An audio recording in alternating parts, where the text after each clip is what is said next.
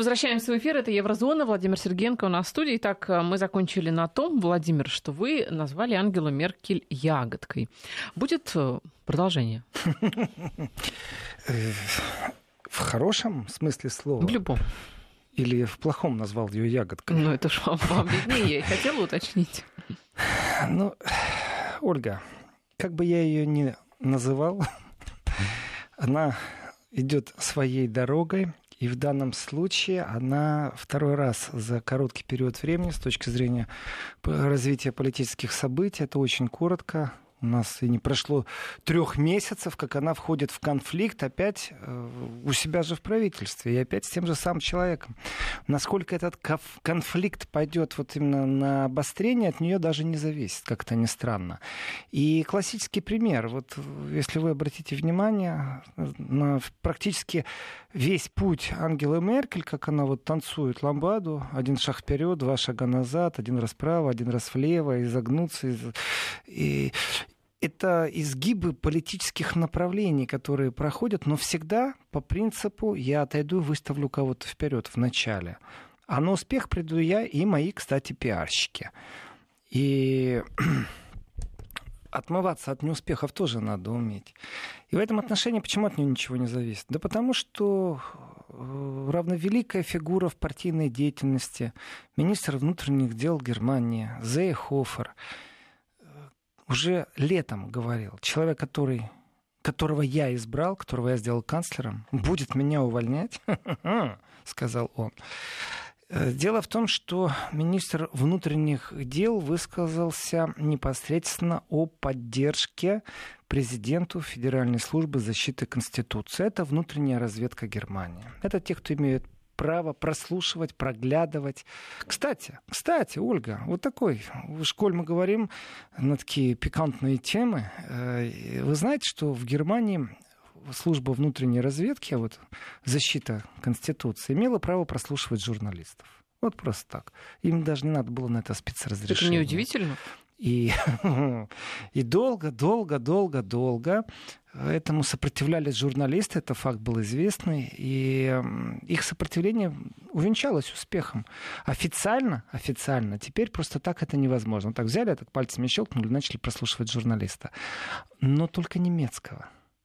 Если у вас аккредитация из любого государства, из даже самого-самого дружеского государства, они не обязаны перед кем отчитываться, если не захотят вас отслеживать, они будут вас отслеживать. А своих, получается, слушать да. они не могут? Своих они теперь официально не могут, но это не значит, что они этого не делают, конечно. Просто официально не могут, и когда такие вещи всплывают, конечно, кто-то поплатится работы, а кто-то сделает уголовное преступление, если это всплывет.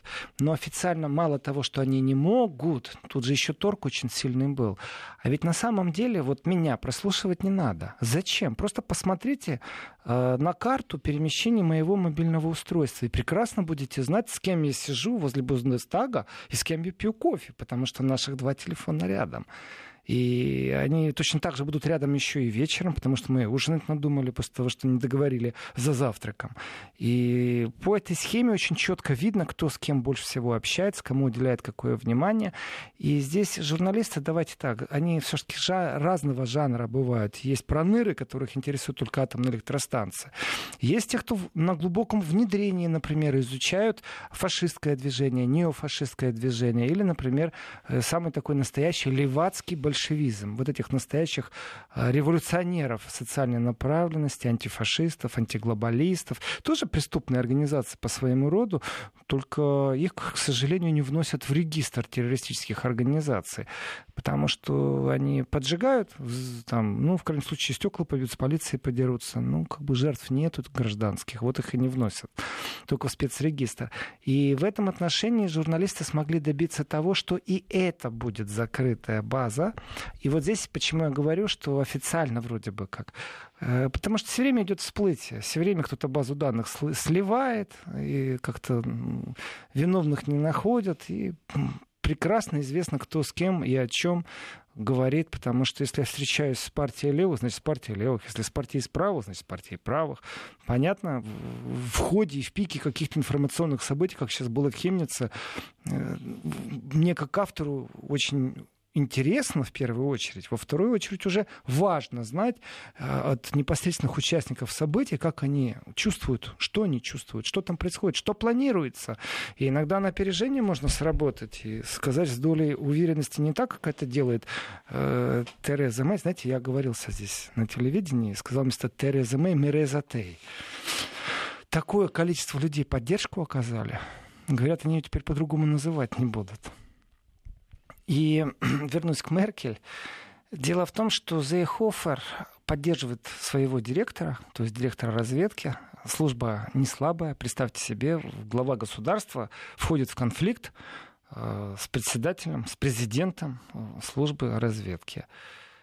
И Меркель сделал вот этот вот классический свой ход. Это классика политического жанра. Я бы даже назвал его жанром Меркель это договориться сразу со всеми, то есть не самой лично проявить инициативу, значит, критиковать усиленно, не выбирая слов. А, а такие заявления, они всегда такие политически расплывчатые, но мы четко знаем, у кого она э, поддержку сейчас получила. И, в принципе, уже разговор идет не о том, что начальник разведки э, дал неправильную оценку травли или отсутствие травли на известном видео, которое так раскручивали в Германии. Опять пиар.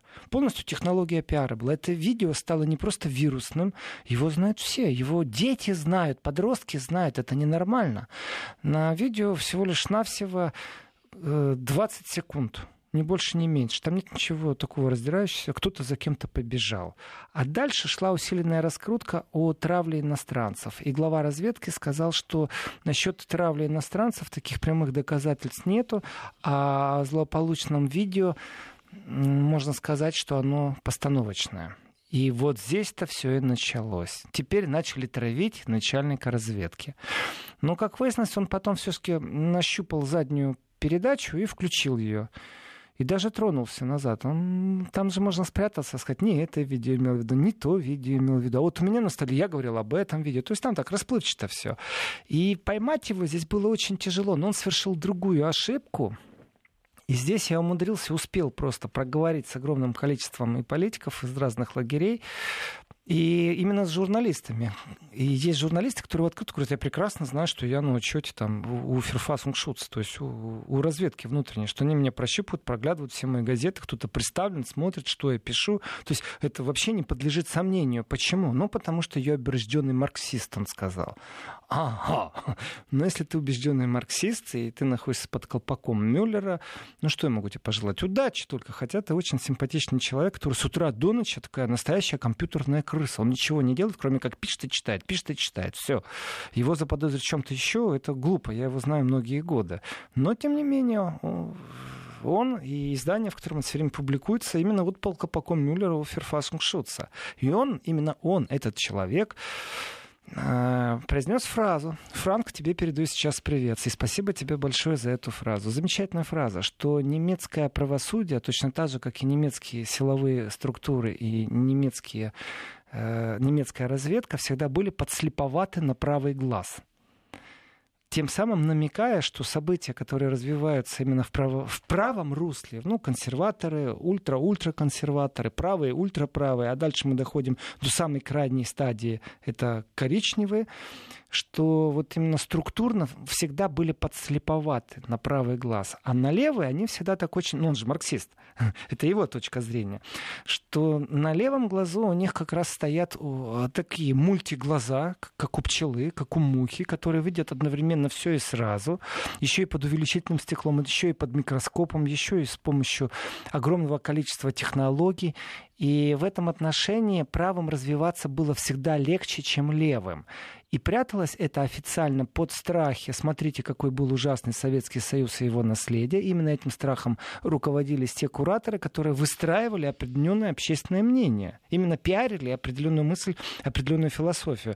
Ну, давайте так, если быть объективным, то можно, конечно, сказать, ну, все левые обижены, все марксисты, они обижены. Они проиграли схватку, проиграли схватку с капитализмом, теперь вот что они могут только жаловаться.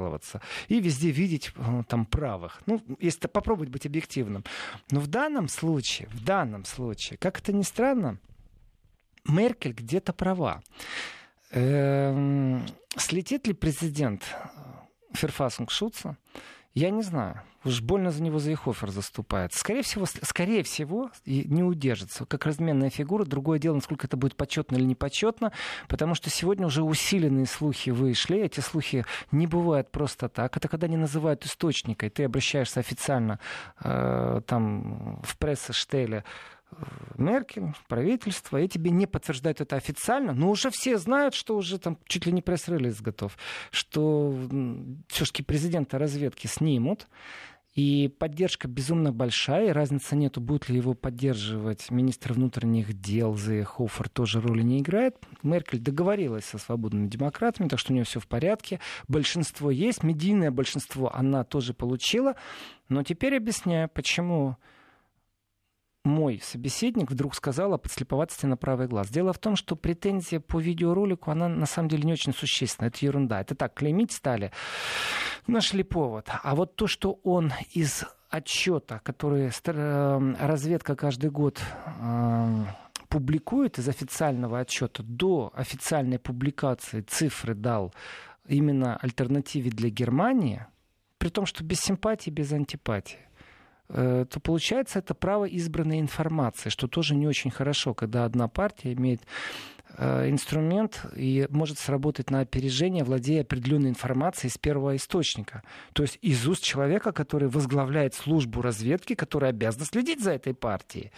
И он может сказать, вы знаете, там в такой-то земле там ничего страшного не нашли, а вот здесь усиление. Я не знаю, что он им сказал, я не хочу знать. А то еще, еще, еще и здесь колпак будет. И даже не хочу знать, когда он это им сказал. До того момента, пока это не раскрутит все в прессе, а раскручивает уже достаточно сильно. И в этой раскрутке, э, можно сказать так, он сделал ошибку, за которую может поплатиться своим креслом. Но ошибка не такая чудовищная на самом деле. И слили эту информацию, опять же, те люди, которые должны были ему быть благодарны. Э, непосредственно представитель альтернативы для Германии дал информацию, что вот он знает от президента разведки некоторые вещи. Кажется, нюанс. Кажется, не очень сильный нюанс. Но он очень ярко демонстрирует именно вот эту трещину в двух лагерях. И эти два лагеря, они имеют зачастую размытую причину.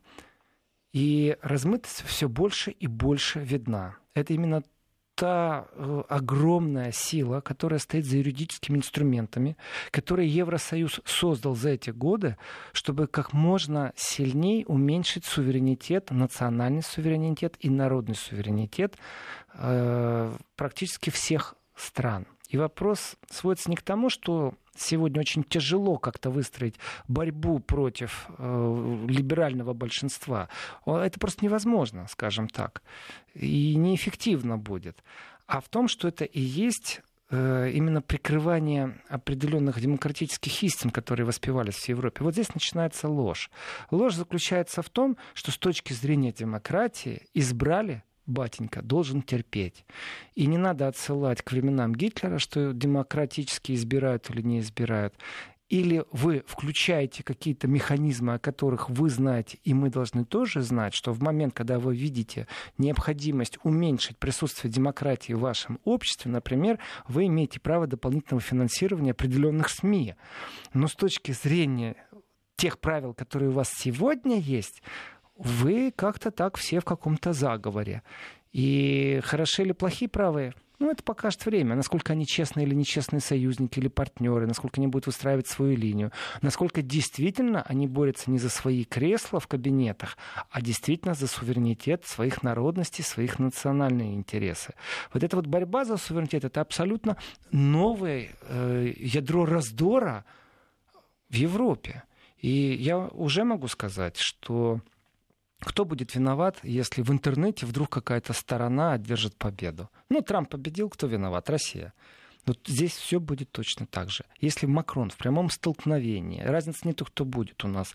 Будет это Орбан, будет это у нас Сильвана, будет это у нас кто угодно, Кунц, одержит не он победу, то вот эта вот мощное оружие всех СМИ, которые у них есть, они найдут виновных, и это будет, понятное дело, Россия. Так я уже просто говорили, гарантирую. вы Уже, вспомни- Я уже объявляю, что Россия виновата в этом. Вспомните историю с Марин Ле Пен, э, о которой активно заявляли, что мы поддерживаем, мы дружим и так далее и тому Ну, подобное. давайте так. э, В партии берут деньги. Вот, вот хороший пример рассмотреть его информационно. Партии зачастую берут деньги не только в фондах. Они договариваются, э, как они одалживают, под что они одалживают. И Есть система четкого контроля и законности определенных получения э, финансовых потоков. Я обещаю, что я построю в этом городе стадион. Я вас прошу, дайте мне, пожалуйста, землю под этот стадион, и еще дайте мне землю под пару домов, которые я построю. И будет вам стадион. И власти могут сказать, хорошо, хорошая, честная сделка, мы с вами согласились. Но только власть это кто? Ее на выборах выбрали, какую-то партию. Она получила большинство, и именно вот это большинство, с которым я договорился еще до выборов, может мне гарантировать, что они смогут провести через голосование процедуры, дадут мне землю. Я не буду говорить, ну это же хорошо, для нашего города стадион, значит, дети будут играть, взрослые будут вечерами приходить, концерты везде проводить. Все замечательно мы у него попросили официально деньги, чтобы он их перевел в партийную кассу, потому что нам нужно на рекламу дополнительные средства. Вот все красиво, все правильно, есть только одно но. Все партии берут деньги. И у Меркель в правительстве, знаете, Бундестаг сегодня возглавляет человек, э, председатель Бундестага, Вольган Шойбле. Он же замешан больше всего в этом скандале, который связан, это настоящая афера была, э, когда один из лоббистов, э, именно который производит оружие, то есть заранее все миротворцы должны выступить против, объединиться в едином порыве, получил чек, который потом забыл отдать в картинную кассу. Ну, такой скандал был. Ничего, удержался. И это самый древний э, долгожитель э, политического Олимпа Германии. Он больше 40 лет в Бундестаге.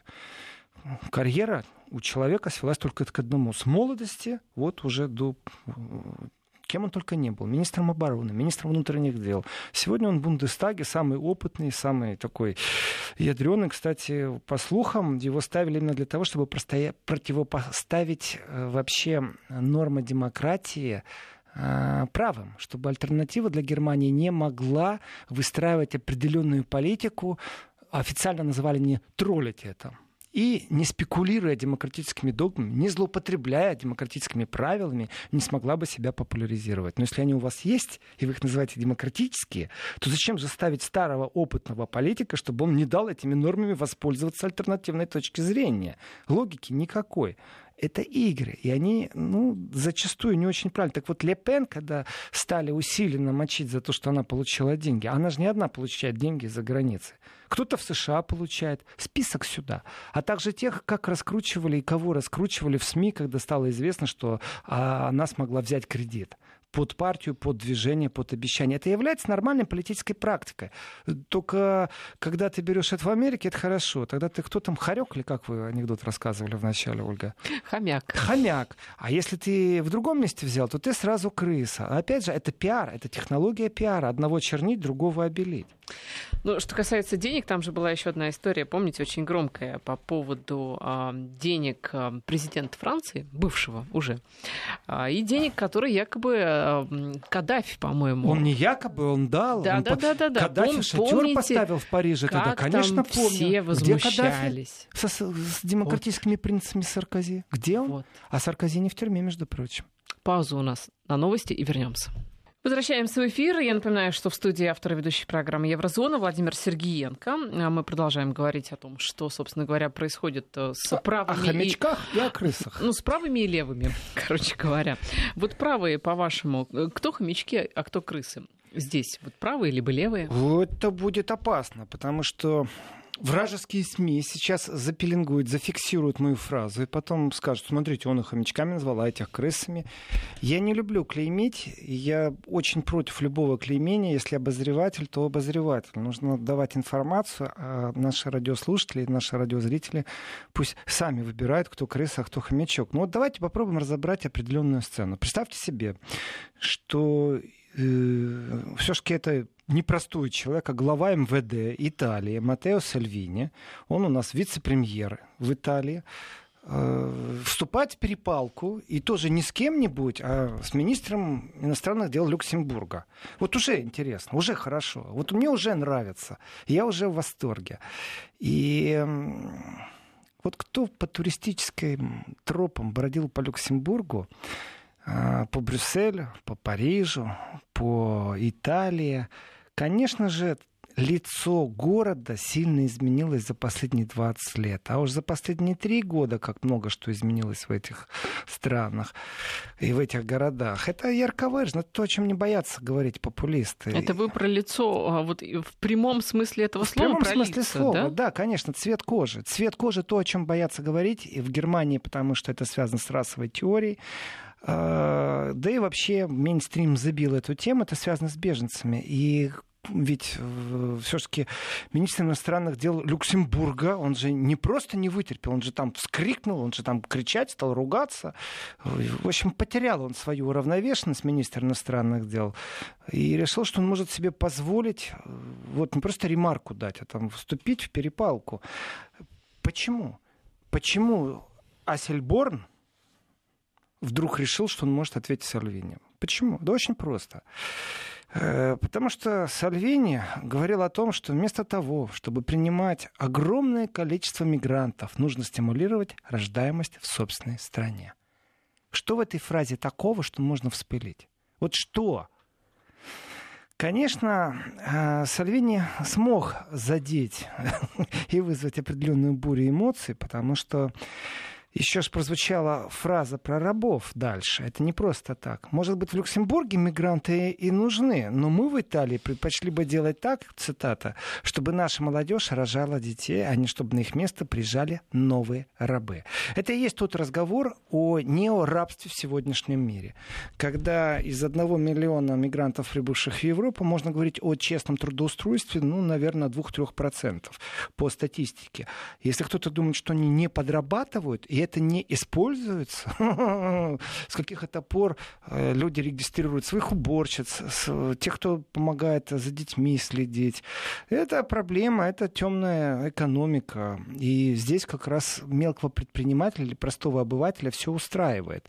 Главное, чтобы доверие было, чтобы язык был для коммуникации более-менее одинаковый. И в этот момент ему ответил же министр иностранных дел Альсберон, Альсбо, Ассельборн, что, может быть, все хорошо, только в Люксембург приезжали десятки и десятки тысяч итальянцев, которые работали в Люксембурге, чтобы у вас в Италии им было на что кормить детей, черт возьми сказал Ассельборн. Знаете, а мне, в принципе, очень неприятно то, что ответил министр иностранных дел э, министру внутренних дел. Потому что есть определенное лукавство. Есть э, не просто даже лукавство и передергивание, а вот эти вот как вам сказать, Ольга, чтобы сейчас никого не обидеть? Вот эти вот пустышки политические, которые становятся лидерами, там, в правительстве занимают места, вы себе иногда представить не можете, насколько некоторые из них просто тупые. Вот они тупые, они не понимают того, что действительно у кого-то может быть другое мнение. И вот это иное мнение, ну давайте по-цивилизованному разговаривать. Зачем мне навязывать именно вашу одну единственную истину? Объясню, почему неприятно. Э, Дело в том, что, например, Германия объявила о том, что она не справляется после Второй мировой войны э, с построением собственной экономики, даже просто с э, выстраиванием жилья потому что бомбы падали, она не справляется. И э, она объявила о том, что она приглашает к себе людей, которые умеют работать, и были так э, приглашены не только турки, о которых часто говорят, как о гастарбайтерах. Еще и итальянцы были приглашены в Германию. В те времена не было свободной Европы, объединенной, еврозоны не было, Шенгена не было. Это были разные государства. И кроме турок появилось огромное количество итальянцев в стране, которые отстраивали эту страну. И да, действительно, итальянцы по всему миру присутствуют. Есть много шуток, что касается польской миграции, что поляки везде. Есть много шуток э, по поводу итальянской. В каждом городе можно найти именно настоящую итальянскую пиццу, которую делает настоящий итальянец. А его мама итальянское тесто все еще делает сама. Но давайте разбираться в корне, в сути претензий. Ты кого с кем сравнил? Ты сравнил людей, которые, в принципе, находились у истоков цивилизации. и у истоков распространения этой цивилизации, которые разрабатывали самые первые правила, права на этой планете. Ну, китайцев тоже было, их нельзя сейчас обижать. И давно-давно, может быть, и раньше. Но отвергать историческое э, вот историческую близость итальянцев, они являются европейцами во всем контексте. Им просто сегодня не нравится, что у них там есть эти иммигранты. И э, вот как можно сравнить итальянского человека, который набожный, который ходит в церковь, который очень любит маму, который очень любит своих детей, э, иногда зачастую даже очень патриархален в своей семье, именно патриархален. И в церковь он на праздники ходит, и самые крупные религиозные праздники он тоже соблюдает. Как вы можете сравнить этого человека с человеком, который прибыл откуда-то издалека, который последние три года только выживал, который умеет выживать, умеет стрелять, а не работать, э, пиццу делать или дом строить. И в этом отношении просто сравнение этих двух миграций это нечестно. Это абсолютно разные миграции, абсолютно разные проблемы несущие. Одним мигрантам были рады, потому что они строили, кормили, отстраивали страну а не потому, что у них там нищета, разруха, и вы самая большая экономика Европы, что ли, Люксембург, и вы можете э, вот так вот заявить, что мы вас кормили, чтобы вы там детей... Там... Тогда знаете, что я вам скажу? Сегодня э, Польша принимает огромное количество мигрантов из Украины. И действительно, деньги из Польши, из Европы идут на территорию Украины, действительно содержат там целые семьи. Э, детей, образование, все это сегодня есть. Но вы не сравнивайте, пожалуйста, украинца, который приехал работать в Польшу, и афганца, который приехал, э, он не зубной врач приехал, он не уборщик приехал, их там толпы шли. Вы что, включили фильтрацию правильно, чтобы действительно приглашать тех людей, которые руками трудятся? Вы специалистов пригласили? Как бы оно ни было, украинцы, которые деньги отсылают сегодня домой, они э, работают они не с утра до ночи проходят иммиграционные курсы, которые... Курсы интеграции придумала Европа. Поэтому, конечно, а Сельмборн не просто не прав, а он еще является ярко, ярко выраженным представителем вот этой вот э, тупой политики, когда человек не слышит и не видит настоящие проблемы. Главное сказать какой-то заголовок. Для меня лично Ассельборн и есть популист. Именно не тот популист, которых вот э, я беру в кавычки, когда говорю о некоторых правых или о некоторых консерваторах, потому что там абсолютно много адекватных людей, простых людей, которых я понимаю. А он именно популист вот этого большевизма, либерально-социального большевизма, еще туда зеленых обязательно нужно бросить, э, которые ну, не слышат, не видят проблем, не хотят о них говорить. И все их лозунги, они очень хороши. Вот в полемике, на телевидении, они так красиво звучит. Но на самом деле это абсолютно пиаровский подход создания мифа и разрушения мифа. Разрушить миф достаточно тяжело, если он создан. Антиреклама — вещь очень неблагодарная и дорогая. А вот создать миф вот, Ольга, я вам даю возможность здесь и сейчас носить титул самой доброй э, соведущей женщины э, в нашей комнате. Представьте себе, что кто-то должен сейчас у вас этот титул отобрать. Но это же хороший титул, это же хорошее было. Без сексизма, между прочим, без псевдозаигрываний, без толерантности какой-то непонятной европейской. Просто сказал комплимент, нормальный комплимент. А теперь придет человек и скажет, нет, ничего, Ольга, вы даже не хомяк, не сурок, вы вот крыса с нашей точки зрения. Как вам прям э, хомяки-то? Мне анекдот понравился, я его не знал, мне очень понравился этот анекдот, что все дело в пиаре между Действительно так и есть. И в этом и главное, отнош... главное жизненные, понимаете? Он хорош в политическом контексте, и он, главное, обещаю, что буду рассказывать э, студентам по поводу пиара положительного и отрицательного. Дело в том, что когда идет такого передергивания плана, идет разрушение определенных базовых догм. Одна из базовых догм это мы хорошие люди. Вот я хороший человек. Плевать, что я только что нахамил на парковке, обогнал кого-то на очереди, подрезал кого-то. Внутри себя я не горжусь тем, что я плохой человек.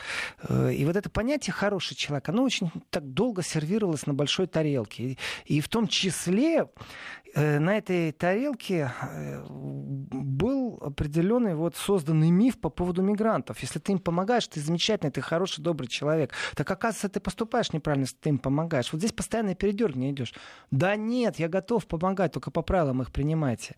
И именно поэтому у нас пару дней назад эта перепалка произошла в Австрии на этой конференции, на которой было много политиков, и в том числе говорили э, практически только о миграции. У нас пауза буквально на 5 секунд и вернемся. Вести ФМ. Мы снова в эфире. Так вот, значит, э, по поводу перепалки. По поводу перепалки. Ассельборн, бросив свою претензию Сальвини, он на самом деле наступил на итальянское чувство гордости. Э, есть у итальянцев пару жестов таких, они даже иногда нецензурные. Если показать итальянцу, он может в драку полезть. Покажите, у нас видеотрансляция. Один из них, для тех, кто смотрит видеотрансляцию, они сейчас увидят, это тыльной стороной пальцами ладони нужно провести снизу вверх по горлу. При этом как можно сильнее поднять подбородок вверх. Это жест достаточно агрессивный считается Что у итальянцев. Это значит? Э, я много раз спрашивал итальянцев, есть краткое объяснение, оно достаточно нецензурное, есть длинное. Одно из слабых мест у человека — это горло. Если я показываю, что я тебя совсем не боюсь, это значит, ты вообще никто. Ты вот, ну, вот полное ничтожество. Вот этот жест обозначает, что твой собеседник — полное ничтожество. Итальянцы иногда очень агрессивно реагируют на этот жест. И, в принципе, вот именно такая перепалка вот в стиле итальянца — это ответить ему. Притом не обязательно по горлу провести, просто можно так ладонью сделать, кому надо, тот поймет, что было показано. Мол, ну, ты никто, я с тобой не считаюсь твоим мнением. Унизительно для итальянцев такое слышать, да. Э, прав ли люксембуржец? Конечно же нет, сравнивая разные проблемы, бросая в одну тарелку. Но люксембуржец именно использует эту технологию. Да как же, мы же хорошие люди. А вы, сволочи, вы забыли, что вы были такие же мигранты. Я тоже в Европе живу уже практически 30 лет. И не надо сравнивать определенные проблемы первичной иммиграции со всеми подряд. Э, сегодня посмотрел одного немецкого юмориста, который стал вообще уже издеваться над проблемой. Э, значит, э, он скрестил две проблемы. Проблему всемирного потопа, э, так как мы живем во времена потепления, и снег все больше и больше тает. Вот, вот коль вы анекдот дали, я сейчас процитирую немецкого комика с центрального телевидения, между прочим. И у нас так получится, что Европа будет затоплена. Так как сейчас ставят снега, то вот особенно вся Германия будет затоплена. А вторая проблема, это то, что с такими темпами через сто лет в Европе будут одни мусульмане, крестьян не будет. И он говорит, я как об этом узнал, я цитирую комика, он говорит, меня больше не волнует ничего. Не ядерный мусор, не загружение окружающей среды. Но когда я узнал, что вода затопит, то получается, представьте себе, вся Европа в мечетях, а и все они под водой. Это центральное телевидение передает. Это уже говорит о том, насколько проблема достала народ. О чем только сейчас не говорят. И в этом отношении перепалка между министром иностранных дел Люксембурга далеко не самое мощное государство, но оно для нас ярко выражено. Я его прямо изучать готов и рассказывать, э, как на них нужно изучать, как работать вообще с этими нужными министрами иностранных дел. Э, они вообще ничего не решают. Но представьте себе, если у них была бы подводная лодка, у Люксембурга, они бы с удовольствием приняли бы тоже участие, и как Макрон присоединились бы к коалиции США, Великобритании в Средиземном море. Потому что они исповедуют эту философию. Это толпа на самом деле с этой философией. А толпа не слышит индивидуума. И в этом случае, вот для меня лично, конечно же, Сальвини был индивидуум. И поверьте мне, Сальвини мы еще услышим не раз. Он не только не боится говорить э, и не только остро умеет говорить, он именно может объединить вот эту новую ось. И именно он может быть в финале, потому что у нас все-таки розыгрыши, непонятно, кто до финала доходит. Но то ли Орбан, то ли не Орбан, то ли Кунц, то ли Лепен, между прочим. Так вот именно Сальвини может быть именно тем финалистом, который будет противостоять Макрону. Это абсолютно новая конструкция для Европы. И если, с одной стороны, раньше был такой монолит, вот этот либерально-социальный, то с другой стороны всегда было такое шаткое состояние, они были все разрозненные. И сейчас, кстати, правые разрозненные, потому что ультра-ультра правые зачастую бывают действительно нерукопожатные. Ну, если уши заткнуть в тот момент, когда они говорят о прошлом, о Второй мировой войне, то, может, с ними и можно как-то поддерживать отношения. Но, в принципе, нам это чуждо, воспитанных на других традициях. И они ищут базовые подходы, базовые причины в культурном наследии, в ментальном наследии, о чем можно говорить. И здесь не последнюю роль вот как это ни странно, но это факт. Э, играет христианство, как это ни странно. И если посмотреть, где больше людей действительно посещают храмы, есть определенное противостояние э, того, что номинировалось как христианство, например, партия Меркель, Христианский демократический союз, который принимает закон, хотя Меркель не было на этом голосовании, как хитрый политик, о монобраках. Теперь однополые браки можно. Это христианская партия приняла. У них с христианскими догмами вообще как? И Венгрия христианская больше, и больше этого, конечно же, и э, Италия, чем люксембуржцы. И как бы они ни говорили о чем, сталкиваются еще несколько других философий. Не только там технократы, не только банковская система выдачи кредитов, сталкиваются абсолютно другие вещи, в которых противопоставляются наши базовые ценности. И здесь есть определенная спекуляция. Ультраправые на базовые ценности, они найдут очень легко со мной язык общий.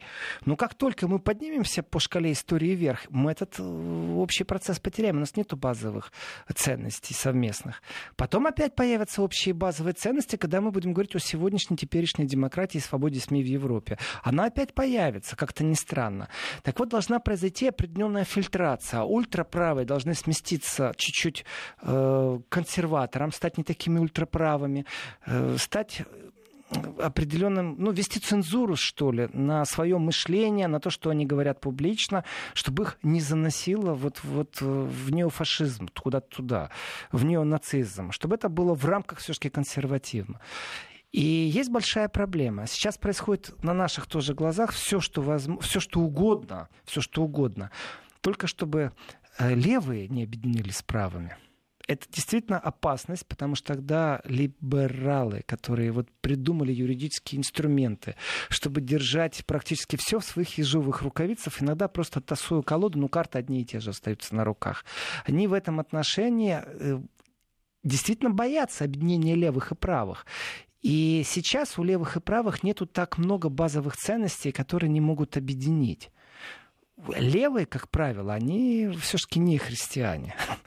Они занимаются социальной политикой, это где-то марксистское наследие, где-то советское наследие в идеологии, где-то полное отсутствие этих наследий. Разговор идет только строго о налогообложении, о гарантии для детей, а, о более лучшем образовании, обеспечении там детсадами, пенсионным каких-то моментах, э, без наследия, без марксизма и не дай бог без ленинизма, потому что здесь можно как раз очень быстро всеми разругаться. И правые, которые эту Э, риторику тоже подняли на определенный уровень сейчас и забирают у левых народ, который будет их избирать и голосовать за них, имеют определенный опыт побед, как в Венгрии, как в Италии, как в Австрии. И вот здесь вот, в принципе, зарыты определенные э, процессы. Вот эта трещина между либералами и нелибералами, между правыми и неправыми, она пока ярко выраженно видна, но она не дала еще расслоения общества настолько, чтобы мы наблюдали, как в Америке, такую си- си- сильную борьбу между лидером и какими-то либеральными СМИ она все-таки еще на другом уровне в Европе, но Европа на самом деле всегда повторяет рисунки Америки. Через 4 года, через 6 лет. Это не всегда видно невооруженным глазом, но в политтехнологии, в рекламе, в пиаре как раз в принципе повторяются. Ну да, через 8 лет, иногда ускоренные процессы. Потом это уже по всему миру распространяется. Так что такая же борьба, ярко, яркая я бы сказал, сногсшибание разных кланов, оно вот предстоит в 2019 году. Насколько мы серьезно, насколько вы серьезно, насколько Россия серьезно Видите, Владимир, к парламенту европейскому, вот вы сейчас будущее. критикуете да, все, все эти разборки, а на самом деле говорите, что это сногсшибательная практически история, за которой мы будем Демократия следить. в лучшем виде, За которой прочим. мы будем следить э, обязательно в ближайшие выходные. А это была программа Еврозона и Владимир Сергенко. Спасибо. До новых встреч.